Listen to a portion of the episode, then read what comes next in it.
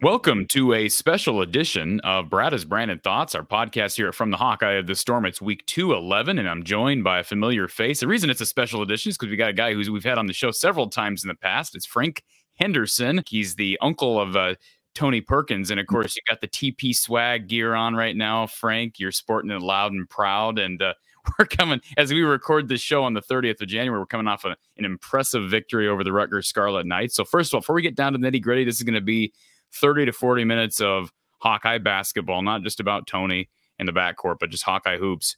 Appreciate you taking the time. And uh, what have your winter months been like back home in uh, the great state of Indiana?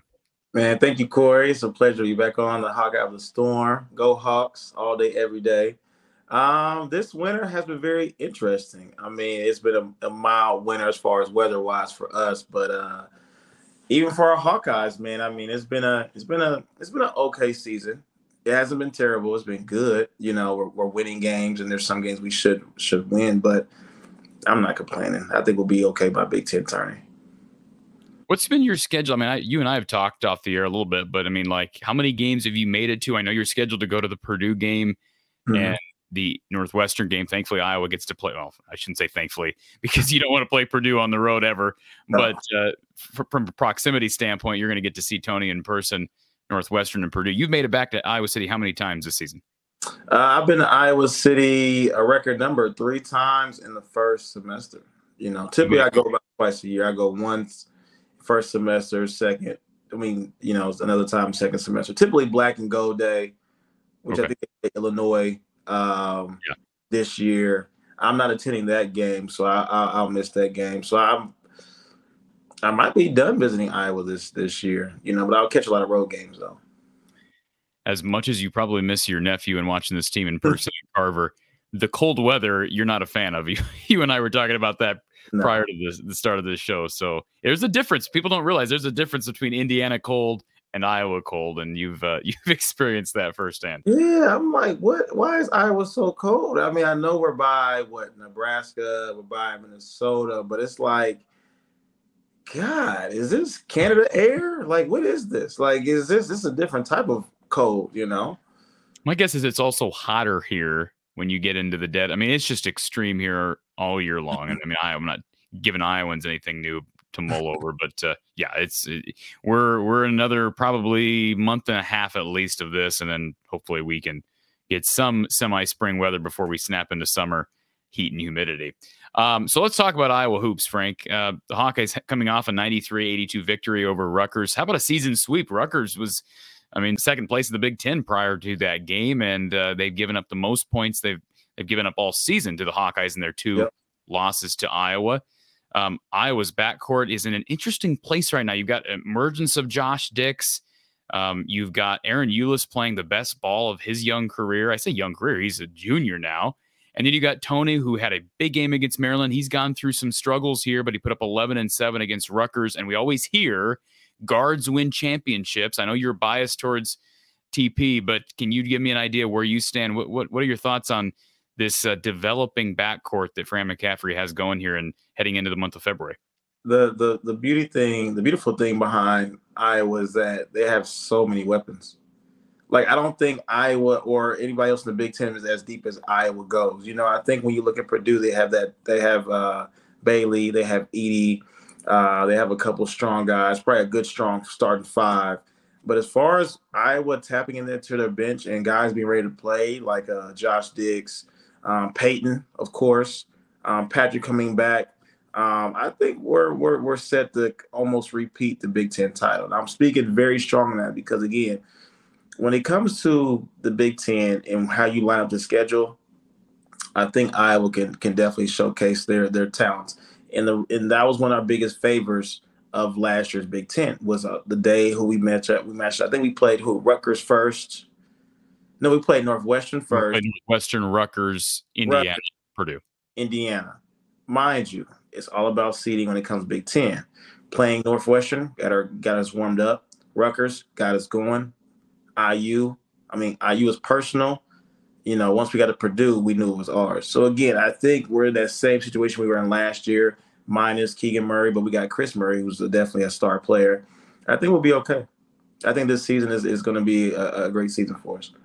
So you mentioned Northwestern. I mean, now with the the victory over Rutgers on uh, Sunday, mm-hmm. Northwestern is now um, alone in second place in the Big Ten Conference. How about this? So Iowa beating the second place team on Sunday. I know there was, I believe, they were in a tie yeah. prior to that game, but now you get Northwestern, who this game was postponed from what a week and a half ago due to a COVID issue yeah. with the Wildcats program. They appear to be healthy. I don't know full strength, but they are healthy now, at least to the extent that they're going to be able to suit up and come to Iowa City on Tuesday. This is a quick turnaround for Iowa, quickest you're going to see basically all year besides tournament play. And of course, they did play in that two day tournament down in Florida. Your experience, you're a former uh, D1 athlete, your experience with these quick turnarounds, and you've also done some uh, AAU coaching. Quick turnarounds, that's a whole different animal for a coach and for players. How do you deal with that? Uh, as long as nobody's hurt, nobody's injured, nobody's hurt, we're not having any uh, nagging injuries. I think Patrick coming back and getting his feet wet the last game was huge. And to your point about Rutgers, if we look statistically, Rutgers, I think, is what the, the lowest scoring Big Ten team, average scoring Big Ten team, but they also have the best defense, I guess, or holds the team to the best. But hey, pretty close. It's, it's it's somewhere around there. But again, if you're not putting points on the board, you're not going to win games. You know, that's just something they got to work towards and get through. But back to our, our comment, but oh, I'm sorry, your question. Patrick McCaffery returning will be our biggest X factor because A, he's another scorer. B, he's long, he's six seven, defensive presence, another guy to rebound. So I think we'll be we'll be good against Northwestern with the turnaround. Northwestern's a weird one. I mean, they lost a lot last year. They lost pieces to me. I lost Pete Nance. Yeah. They lost a guy to yeah. Duke and they lost a guy to North Carolina. And here they are in second place in the Big Ten Conference. So this is a weird situation with the transfer portal and Chris Collins. I mean, his job, you, you could argue his job was on the line. Him and Fred Hoiberg both. And, and I wish the best for Fred. His his season. I mean, Nebraska certainly his standing with as Nebraska head coach, I think, is mm-hmm. still very much up in the air. But Chris Collins has done a tremendous job with this somewhat green roster. And I mean, Iowa, they have traditionally played well against Chris Collins coach teams. They I mean, uh, domination is not even uh, enough to describe what they did in the tournament against Northwestern right. last year. But mm-hmm. it's just amazing. We're in a stretch right now with the three straight games. We're talking Rutgers, Northwestern, and Illinois. They're three home games. Mm-hmm. You could argue Iowa's season hangs in the balance here, Frank, because heading into the Rutgers game, they're back under 500. Mm-hmm. I know Mike DeCourcy of uh, Fox Sports had Iowa as an 11 seed. Joe Lunardi, I think, is a little bit higher on the Hawks. Where do you see Iowa as it relates to tournament play, tournament seeding, the bubble right now, and how important are these next couple of games? Uh, they're very important. I mean, I think starting off with a win against Illinois is going to really dictate the rest of the season. I mean, I think Iowa and Illinois is a rivalry game. And I saw Illinois play right before Iowa did back at the Garden when Iowa played Duke and Illinois look tough, man. They they they are a hard nosed team. They're they're they're a fighting team, just like Iowa. I mean, we're hard nosed and we're not gonna give up. We're gonna fight to the end. So I think this Saturday will almost be like a bloodbath. I mean, it's gonna dictate who's gonna be the more physical team, who's gonna be more resilient, who's gonna spark at the right time. I think having you know um, Josh Dix come in, hit a couple threes. Ahron Ulis is playing at the top of his game right now. Tony's gonna step his game up for sure um, Connor. It's going to be a collective battle between these teams. But starting off with Illinois will kind of lead us into I think we play Northwestern again at Northwestern, and then we go into playing Purdue. Um, and, and, and Purdue is going to be one of those games to where I think Fran's going to really test and see, okay, where's this team at as far as um, being disciplined and knocking down shots, hitting free throws, doing everything that's right, taking charges. So starting off with again Northwestern, we can't take them lightly because they hold the ranks right now. But then again, we'll be tested and he'll see exactly where he's at um, come Illinois and then Purdue. So I think going into this, I think you're right. These three next three games are very important. And holding serve at home in this conference is just so hard to to play on the road and, and to win on the road. And Purdue, I mean, I, I said this before we jumped on here. I did not expect Zach Edey to be this good um, he was good last year. He's good the year before that. But I mean, his maturation physically and his ability to stay on the court for longer periods of time, and he is skilled. I mean, he's not just a big dude. Um, he's not Isaac Haas. I hate to, rip on Isaac Haas. He was he, he, was a beast because of his size and had some skill. But boy, Zach Edey, he's been compared to a, a poor man's Yao Ming. Maybe not even a poor man's Yao Ming. He is a big he 38 skill set. He had 38, I think, last game. Wasn't I think 38 and 13? I mean, those are big time stats. I mean, I, I think for Zach Edey is the confidence. Remember the Big Ten uh, pre-conference show they had when you know each coach can take a player or two to the Big Ten yeah. Chicago. Purdue only came with one player, and they came with who? I'm assuming Edey. That was it. So that tells you everything. Everything's gonna flow through Edey. Edey's gonna touch the first time coming down the court. Edey's the go-to guy. So if your coach says, "Hey, I'm only taking you to this pregame conference," that lets you know, "Hey, it's your time to shine." Because again, you had Ivey, you had Hunter, you had Williams, terrific ball players, and now it's your time. So that lets you know right there what what Painter's up to. You know, so Edey is at the full confidence. His team is surrounding him with with shooters and role players. So Purdue is, is rolling right now. But again, it's Edey's time. I think right now Edey is probably the I would say best player in the Big Ten right now. This is about the time of year last year, Frank, where Iowa started to round into to form, and of course they capped off a terrific run with a win over Purdue in the Big Ten tournament. Mm-hmm. Um, you know, the the question has been asked: Can Iowa get that rhythm again? Of course, you're down. I mean, this is a different looking team without Joe Toussaint, without Keegan Murray, without Jordan mm-hmm. Bohannon. What's the key for Iowa to be able to have the type of February that gets them into a, a groove to where they can compete not only in the Big Ten tournament but in a tournament, NCAA tournament that they've uh, struggled in in the past. What's the key to getting that, building that momentum now? Being ready. I think we're building momentum in other areas again outside of our starters. Um, Josh Dix, momentum starter. Payton Sandfort, momentum starter. And most importantly, I think one of the most aggressive guys on the Iowa team will have to be Tony. I think once Tony is going, I think you and I talked about this backstage. It seems like when he's going, everybody else flows along with them. You know what I mean?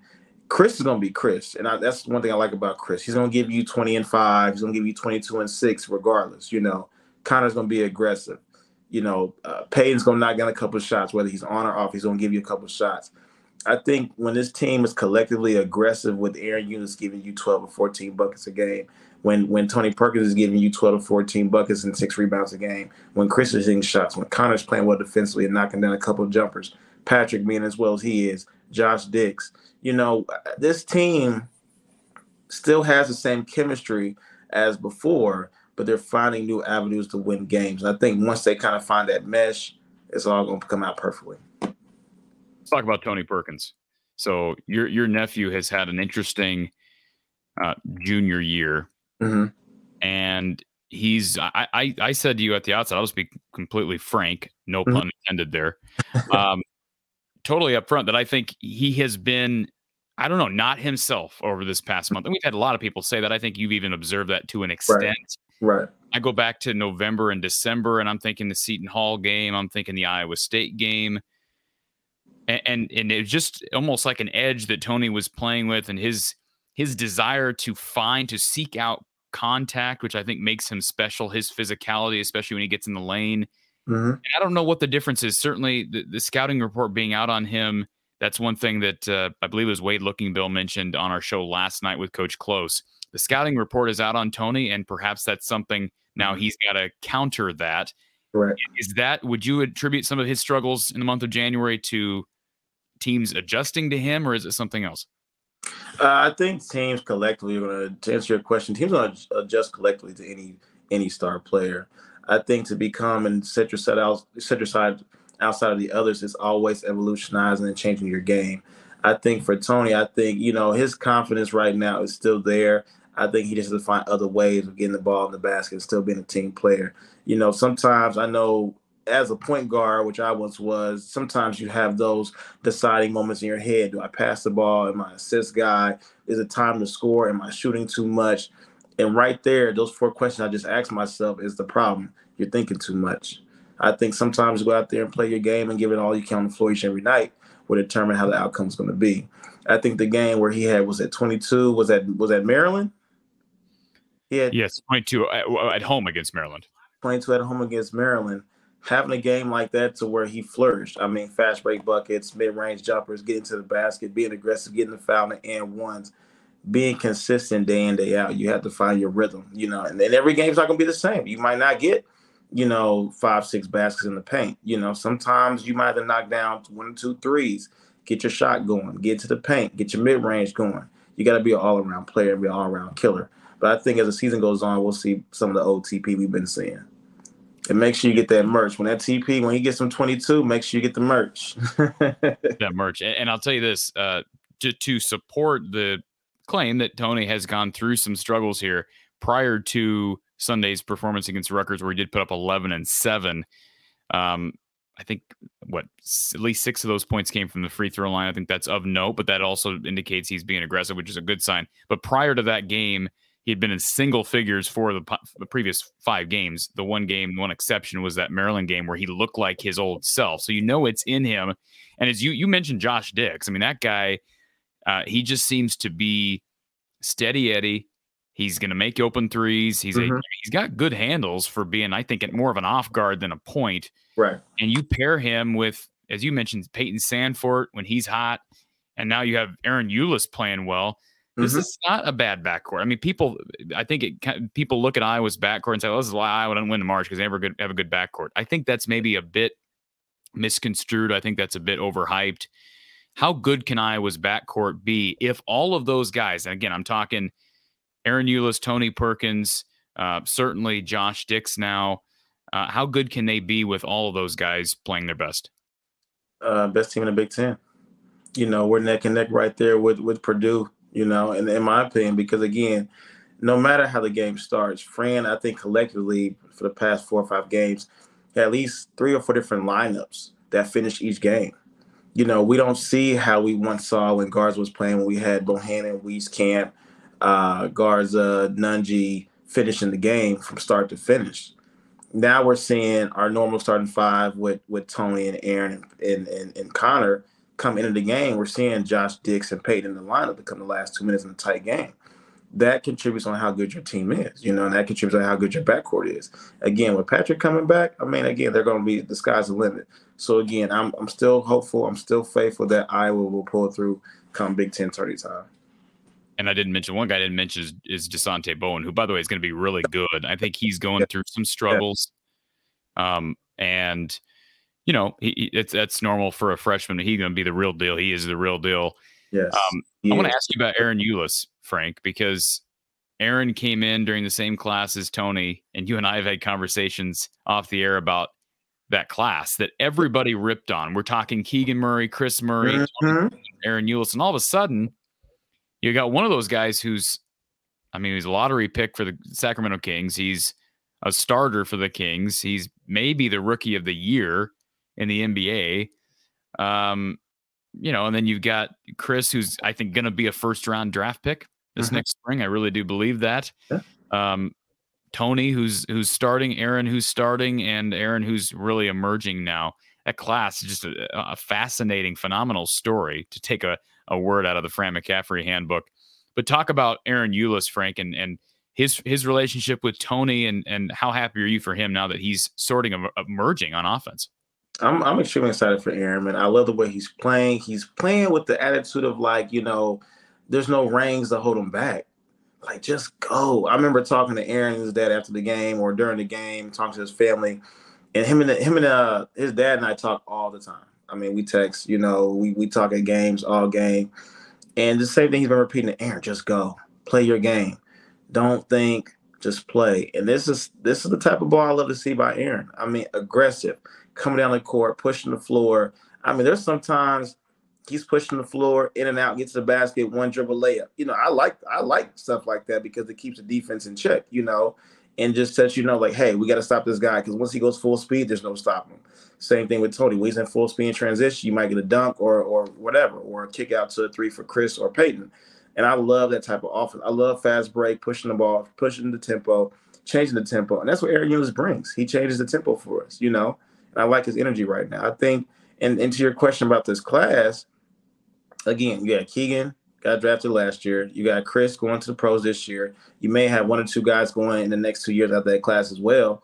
again, like you know, I talked about backstage. This might be Fran's one of his top five all time classes. You know, I think the class of 2020 is one of his best classes bringing into Iowa. You know, and the most underrated. One thing I, I was really impressed with with Aaron uh, after the Michigan game, I, I looked back and I thought he just to me, what happened in that game was he took it upon himself to be a lockdown defender. Yeah. And you know, you you look at uh, Michigan State's backcourt, maybe the best in the Big Ten, probably the best in the Big Ten. You know, Tyson Walker, he's a gamer. Yeah. And Ahron Ulis took it upon himself to defend him, lock him down, and deny him the ball. Yep. And I know he played well against Ohio State as well. I know he struggles with turnovers at times. That's still a bugaboo at times for Aaron, but to me, it seemed like that's what helped him to emerge in the offensive end, get him some confidence and I just can't help but think, Frank, and, and you tell me if you think I'm wrong. I've had people ask me, who is Iowa's lockdown defender? Like they don't have a lockdown defender. Why can't somebody just why can't Fran recruit that guy who is just he's in there to lock the other team's best player down? And I can't help but think Tony can be that guy. Yeah. I mean, he has the athleticism. He's six four, but he's long. Dude's got some of the longest arms I've seen. six two uh, yeah. Big Ten guard ever, and he's shown he's got the athleticism. He's shown the ability to defend. Um, uh, uh, you know, be an on-ball defender to that level, and you just wonder could that be a way for Tony to kind of just stop thinking, stop thinking about offense. I'm not saying you're you're going to not play off on the other side of the court, of course, but if you can just go in the game thinking I'm going to play against the best player here on the other team, I'm mm-hmm. going to lock him down whether he's got the ball or not. Could that be a spark that he can translate into more opportunities on offense? That is that is you're correctly. I mean, you're absolutely right. I mean, just being a lockdown defender will create that. You know, defense will turn to offense. I think when he was playing with uh, Bohannon last year and Keegan that lineup, I think he was that go-to guy defensively. You know, I think his main role was the team's best guard because again, we saw him against, you know, Trey Galloway um, last year at the Big Ten title. We saw him against Jaden Ivey. He guarded Jaden Ivey the entire game. You know, even when they played uh, Richmond, I think he guarded Richmond's best team, best guy. You know, coming NCAA tournament. He could be that guy. You know, I think now again he has to translate to where okay, I was that guy last year, and I can defer to Keegan. I can defer to Bohannon for the long jumper and, and scoring, also Chris coming in giving great minutes. I think now he has to understand, okay, I can still be that defensive guy, but also be an offensive monster as well. I think that's just a, um, a step up. He has to just go ahead and take over and just kind of add that to his game, you know. But again, everybody's coming coming with them. Aaron's playing well. Josh Dix is playing well. You got Dasonte there. You know, if he's whenever you need him, he's ready. But I think Fran ultimately has his guys ready, you know, all the way around. But Tony can be that defender that uh, once he puts his mind to it, he can do it. And of course, we didn't mention Connor McCaffery. His jump shot is uh, almost freakishly improved. Uh, and I use the word freakishly because of a, a brush up with a, a Southeast Louisiana. Was he a staff member? Do you remember this? Remember the incident last year where the staff member called Connor McCaffery a freak on social media? Do you remember that, Frank? I, I remember hearing something about it, but I don't think I dove too much. A little bit of a scuffle. So I think of Connor McCaffery. I think it's an endearing term to call him a freak, but he, he is freakishly better from three. Yeah. Uh, and that's one thing that I look at Tony Perkins, who, who's never, that's never been his, I don't think his strong suit per se is mm-hmm. his outside shot. He can shoot the three. Right. Prior to yesterday, and again, we're recording this on Monday, the 30th, prior to his uh, game against Rutgers, where he did make his only three point attempt, mm-hmm. he was two of his last uh, previous 13 uh, mm-hmm. shots from three. So you just wonder that, you know, sometimes these things can snowball and, teams start playing off you. And if you're not knocking those threes down and making them pay, Ahron Ulis is a perfect example. He's been making teams pay. They're yeah. not guarding him from three, so knock him down. And he's not hesitating. So, uh, you know, you just, I, the reason I bring this up, Frank, is you just wonder, as I said earlier, when Aaron's playing his best, when Tony's playing, we haven't seen those two guys play yeah. their best basketball together. Oh, I'm waiting. I'm waiting, just like everybody else is waiting. I think once you get Aaron going and Tony going, it's unstoppable. And I always want to refer back to this game. I think it was their freshman year. I think we went on like that 15 and 0 run or 18 0 run. I think Fran got pissed one game and put all the freshmen in. I think he took he left Keegan in there, he put Chris in there, Tony, Aaron. I think he put uh I think he left Nunge in there with that group, and they went like on a 15-0 run. I said, "Woo, that was a sign then, you know, of what they can do if they put all their heads together." Same situation. You guys are still the underdogs, regardless. You know, I mean, whether you're the you know seniors on the team, oldest on the teams, still have that same underdog mindset. You're trying to get to the next level, and again, once they put their heads together and they play, I mean, again, I was the deepest team in the Big Ten. I'm telling you, and I'm gonna keep saying over and over and over again. You know, playing together will make a strong bond. And not many people expected. Here we're recording this is kind of our mid midway through the conference season type of show. Mm-hmm. Nobody expected Ohio State to be third to last in the Big Ten conference. And and who's the team right above them but Michigan, or excuse me, Wisconsin, and then Michigan. Uh, of course, Iowa's tied with Michigan five and five. Iowa beat Michigan in Carver. Um, mm-hmm. Wisconsin's going to be fighting for the tournament 12 and 8. Michigan's 11 and 10 right now. I, I, don't know where the bracketologists, the experts have them. Ohio State's not a tournament team right now at 11 and 10, 3 and 7 in the conference. And right. then you have teams like Penn State, Rutgers, Northwestern, that I mm-hmm. think a lot of teams expected to take a step back. Even Maryland uh, with a kind of a green coaching staff. Um, it's going to be a photo finish because uh, at one point last year or last uh, month, Frank, and Joe Lunardi had five Big Ten teams in his bubble, mm. uh, which is just startling to think about. You could have as many as, uh, well, I would assume that would be 11 teams, as many as 11 in, and as few as six in. Am I doing the math right on that? that mm-hmm. That's an incredible discrepancy. And it's going to come down to which teams can battle and depth is going to be an interesting storyline with Iowa because you know, I mean, this this is the most physical conference in the country. And there is this narrative out there that Big Ten teams struggle in March. And part of the reason is because they're beating up on each other. I know Coach Close does not buy into that. How much credence do you give to that theory? You're a you, you live in Big Ten country. I know you played uh, college basketball yourself. How much do you buy into the fact that, uh, or the idea out there that the physicality of the conference and how it's officiated could potentially slow teams down once you hit the tournament? Uh, you know, when it comes to the Big Ten, um, in the NCAA tournament, I'm not I'm not too faithful with this at that point because I'm gonna tell you why. A couple things. The style of play that the Big Ten has. We have a half court basketball type of style of play. We have pin downs. We have uh, we have you know backdoor screens. We run flex plays. Everything is predicated on the half court basketball. You know, and, and having a great offensive game. I mean, the half court is, is great, right?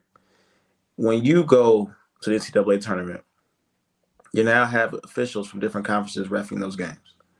You may have an ACC ref, um, you know, refing against Michigan against uh, a Providence. You know what I'm saying? So style of play is a little bit different from what they're used to seeing, what they're used to calling. Because again, different conferences may have different rules and regulations how they, you know, control and dictate the game. So again, my, my last point to that would be when Big Ten teams play against aggressive teams such as like a ACC or SEC or predicated on up and down constantly. Fast breaks, you know, one or two dribbles to the basket, one pass go to the rim. It, it, it can throw us out of rhythm. It can really throw us out of rhythm. Uh, one coach that adjusted well with that over time has always been Tom Izzo. You know, he's one coach that always adjusted when it came to NCAA time, saying, hey, we're going to stick to our game plan, but defensively, we got to get back because these guys are going to try to beat us up at the glass, push the ball up the court, and just try to outrun us throughout the entire game a lot of Big Ten teams, yes, are talented, but a lot of Big, Big Ten teams don't have the athleticism neither, as these SEC ACC teams do. You know, some some conferences are predicated towards the guys that can dunk and run and, and jump, and the six, seven guys playing the point, six, eight guys playing the point. Big Ten is just Midwest basketball. You know, you have a guy who's six one, six two, he's a point guard. The guy who's six four, six five is a two guard. Six seven is the three guard. You know, it, it falls in that in that ranking you know, I, am I'm curious to see how Bailey from Purdue going against a six seven guard from SEC, you know, or you know if if uh, Zach Edey can go against two guys in the post, one guy's six ten, one guy's six eight, and they're super athletic, you know. So when the Big Ten goes again to the NCAA tournament, it really comes down to discipline and just understanding, saying, "Hey, these are our our our, our things that we're weak in these are things that we're good at. Let's continue to put more emphasis on our strengths to win the game. So again, the coach you're going to do the most adjusting and make those adjustments while while the game is going is going to be the team that goes the furthest, representing the Big Ten come NCAA tournament time. I read last night, and this was a credit to a commenter on our post game show with Coach Close, that uh, Iowa is one of is it just 11 teams nationally with five quad one wins? Five quad one wins. Those are legit quad one wins. And I don't think you're going to lose. Like Indiana's playing great basketball right now. Yeah, they uh, are. Which is ironic because we, you know, you're midway through the season. And it's like, okay, it looks like once again, Indiana, you know, they're preseason Big Ten favorites and they're kind of play second fiddle to, you know, the team across the state at Purdue. But they've won what I think five straight now. Purdue has, or excuse me, uh, Indiana has. Yeah. Um, and how about that win for Iowa at home, coming back from 21 down? And then, of course, Seton Hall is going to be a really good win on the resume. Clemson, I know they're kind of fringe quad one territory right now. Yep. Resume wise, Iowa's got a very odd resume because you've got all these quad one wins, but you got a quad four loss to Eastern Illinois. You got a you got absolutely killed against Nebraska on the road. The resume is just interesting, and with with how the the bracketologist, or I should say, the committee looks at this it will be interesting to see. First of all, you just got to get in the tournament. Mm-hmm. But how do you weigh a bunch of quad one wins uh, versus some really bad losses? Because we haven't had, we haven't ever seen a loss as bad as that Eastern Illinois loss mm-hmm. is, and it will hurt you come March. It just will be interesting to see to what extent that affects Iowa. Yeah. Um. To answer your question, Corey, I, I really don't have an answer for that. I mean, uh, the Big Ten has notoriously always, you know, win one, lose one, win one, lose one. I mean, the Big Ten is a very, very, very competitive conference. I think all the coaches figure each other out in some way, shape, or form. I mean, we haven't seen a dominant, dominant Big Ten team in a while. You know, I think Purdue right now is probably, you know, the most dominant team in the Big Ten, but we haven't seen a team like this run through everybody since maybe I mean, uh, as far as I know, the 2001 Michigan State, you know, when they was just dominating, you know I mean? Just everybody. Um, and by the way, I did look at it. They have 11. So there are 11 teams in the country nationally that have five or more quad one wins. And we're talking Iowa, TCU, who, by the way, beat Iowa, Kansas State, Iowa State, who Iowa beat, Texas, Xavier, Alabama, Baylor, Arizona, Purdue, Kansas. So quite a grouping there. Mm-hmm. Uh, you look at some teams who are ranked in the top five in the country Houston, Tennessee. Neither of those teams have five quad one wins yet. Um, Illinois doesn't have five quad one. It's just an interesting mm-hmm. uh, fact. And you're going to have opportunities at more. I'd have to look to see where Northwestern sits in the net. I'm guessing at home win against them is not a quad one win. Mm-hmm. But uh, with Illinois coming to town, Illinois is another hot team right now. They're, I believe they've won. Again, I'm kind of doing this here on the fly. Illinois has won uh, one, two, three, four, five, six, seven, six of their last seven games. Mm. Um, and they're kind of just flying under the radar, right? Like nobody's talking about Illinois, but they've got a 15 point win a couple weeks ago against Indiana. They've beaten Wisconsin by double digits twice in a row. Uh, I know Wisconsin's not what maybe we thought they were, but they're still Wisconsin. They're going to play defense right. and make it hard, and it's hard to win in the Kohl Center. So Illinois is another intriguing one. I just don't remember a more balanced league. I guess that's what I'm coming around to. And mm-hmm. if, if you're ever going to have a year where you have a bunch of quad one wins and some bad losses, it would probably be this year. It would be. Uh, you're absolutely correct. I think this year is definitely an odd year. And if you're going to have quad one wins, you know, capture them while you can. Um, I guess how many how many games do we have left in the rest of the season? Big Ten games, seven. We're midway, so we got ten. We got, we got 10, 10 games left. left. Ten yeah. games I think out of those 10 games, we have to have at least a good six quality wins. A good at least six quality wins, you know, to even if we don't necessarily edge ourselves too far to, to the Big Ten tournament, we at least have a chance to get bid into the NCAA. And I know it's hard to I know it's hard to pick at this point. I mean, like as any game is I mean, every game is difficult. It is. But just to run through this real quick, Frank. I got Iowa against Northwestern Tuesday. By the time a lot of people watch this show, that game will probably have been completed. This is going to be released early on Tuesday. Right. I like Iowa's chances against Northwestern. Illinois is a toss up at this point. I'll take Iowa simply because they're at home. I know it's a sold out Carver. I agree. Saturday. Certainly would take Purdue in that one. I got Iowa at Minnesota. Got Iowa against Ohio State at home. At Northwestern would probably take Northwestern, but again, um, traditionally that's not the toughest road game in the world. At Wisconsin's going to be difficult. You get Michigan State at home, Indiana on the road. I'd certainly take the Hoosiers, and then Nebraska back at home. I don't have any reason if they're five and five right now. I think the the schedule shapes up to where they can be over 500, and I think that's all you need to be. I, I don't know if 10 and 10. I know Wade Lookingbill on our show last night made a comment that he believes Iowa at 10 and 10, as long as you don't, you know, drop your drawers in the first round of the Big Ten tournament, you're probably right. get in. Yeah. Uh, but 10 and 10 to me, you got to get 11 and 9 to feel comfortable. That's you know, regardless of who you're beating. Mm-hmm. I think 11 and 9 with Iowa's resume does it. Um, anything under 500 makes me think they're going to have to win some in the, in the t- conference tournament to get in. Yeah, I, I, I agree. I think uh, to, to to to piggyback off what you were saying earlier, I think we can get that win at Wisconsin. If you look back at that game, we went to overtime with Wisconsin. I think we'll get them there at Wisconsin this time. We'll get Michigan State at home. I think I'm very confident that as well because it was a very close game and competitively, those kids aren't going to let that happen again twice. Um, Illinois again. I think you and I know that's going to be the bubble game for for for for Iowa is Illinois. Purdue, you know, you know, I, I, I hate going to Purdue as a fan for one. Oh, but you go there, right? You how many Purdue games? You go just go to one per year? No, I, have been to. I think I've have I been to Purdue twice when they played Iowa. I think Iowa's played there once since I since Tony's been there. They played them once. They, they played them again for the second time this time. The thing, the only reason I like going to Purdue is because they put all the parents behind the retired jerseys, all the way in the nosebleeds. really? They put them yeah. up way up in the nosebleeds.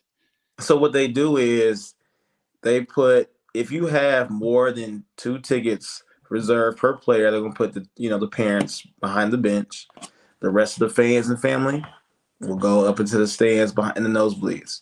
So you may have a total of every player had their parents there, that both their parents will be there, but the rest of the aunts, uncles, cousins, and just normal Iowa fans are to be behind the nosebleeds in the corner.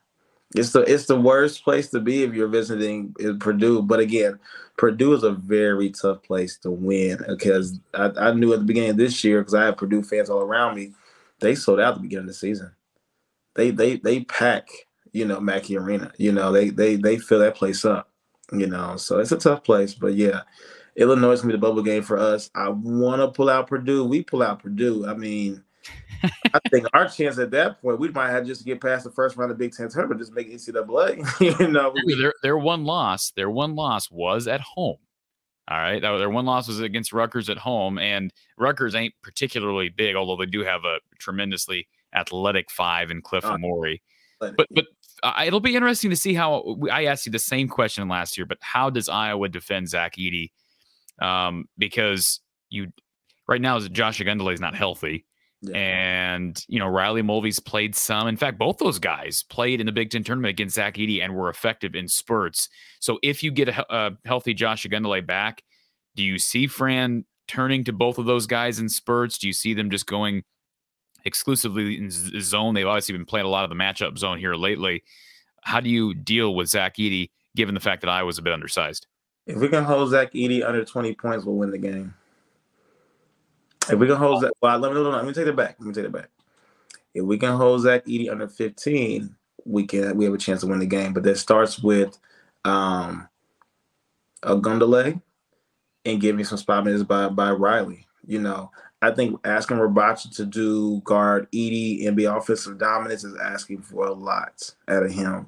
I think Rebraca does a great job at the position, the job he's given but guarding Edey and being an offensive threat will be a lot on him and and staying out of foul trouble. That's where a lot of beats go wrong with Edey. They get into foul trouble early. So I think, you know, Josh coming back, he'll he'll have to come back for that game. I think he'll be ready. Have you heard anything on that front that you can share? I mean, is he? Uh, I've, I've, I've literally I've I've talked to Josh every time I go to Iowa. You know, I talked to him before the game, after the game. We just we chit chat. I mean, he's he's getting better.